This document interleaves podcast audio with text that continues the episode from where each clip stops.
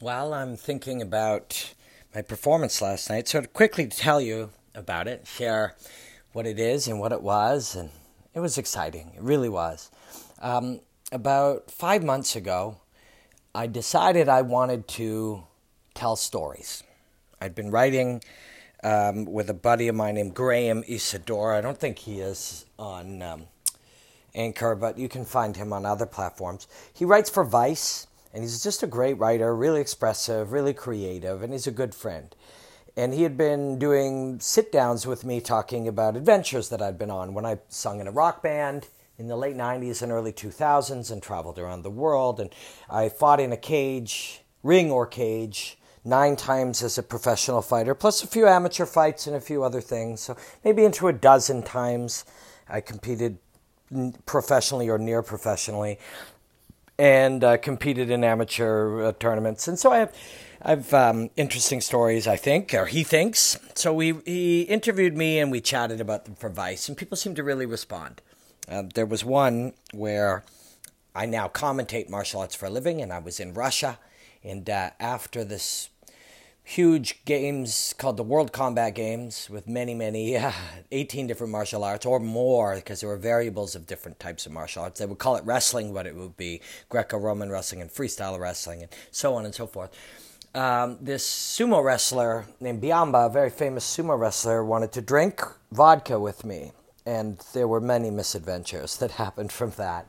And so he had been transferring my stories, and we're friends now. And I thought, you know, it would be really fun to have a live show, a live performance, tell these stories.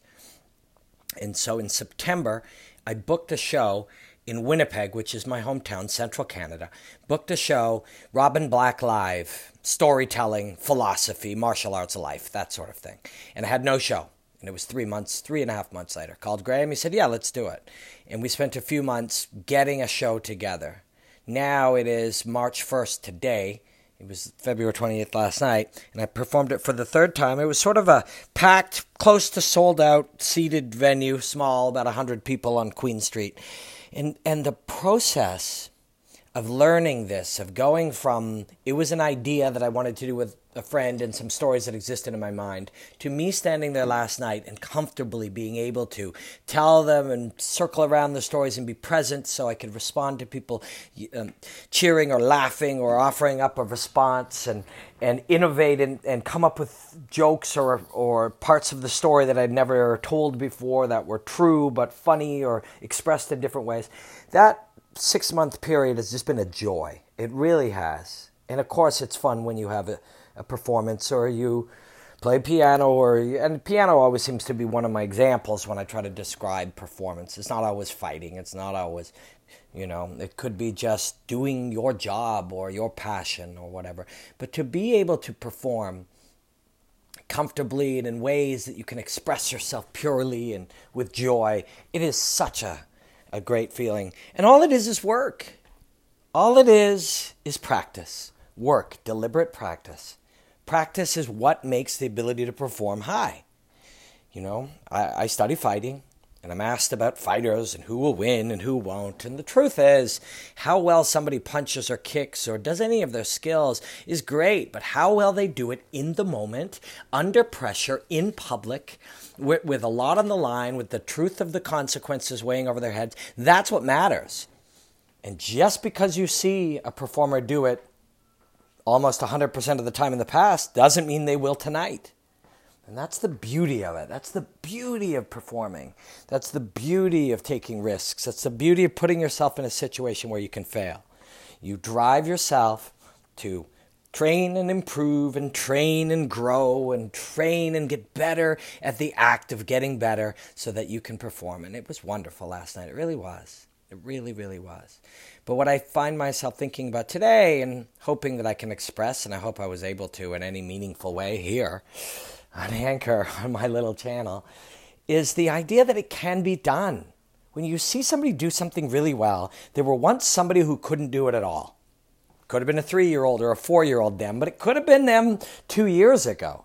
You see anyone doing anything well, they once didn't know how to do it at all. And the only difference between them and you is they practiced really hard. They worked at it. They put themselves in a situation to fail and fail often and learn from those failures, adapt and grow.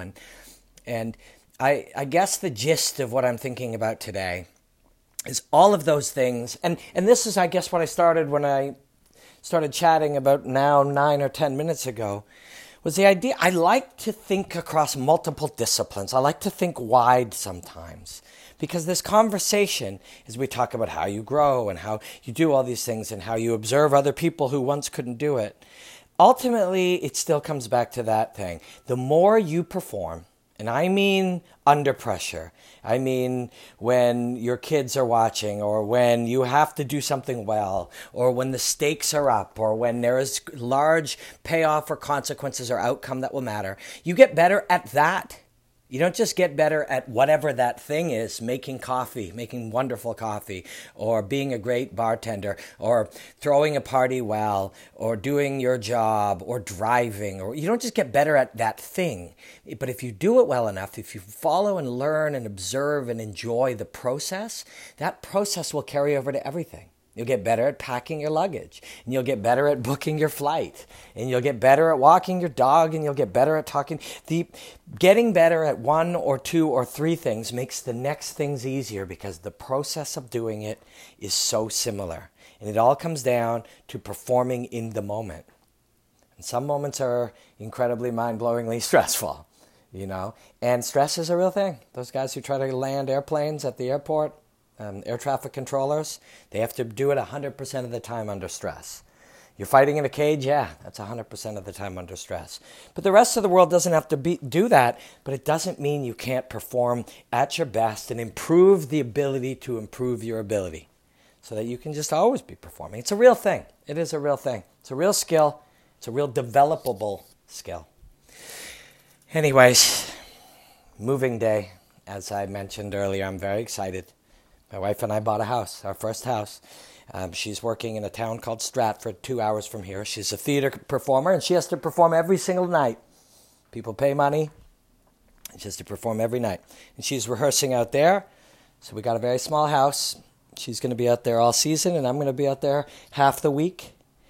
So maybe I will, you know, as I think about how to use Anchor and share ideas on this platform, maybe this will be a nice one to be using out there. New place, new environment, new type of thinking, new way to share it. Anyways, who knows? The world is fluid. Life is fluid. Your ideas can change, and they should change as you get more information. Anyways, it's an exciting day, and I'm glad that you took the time to listen to my thoughts. That really means a lot to me. Blackout.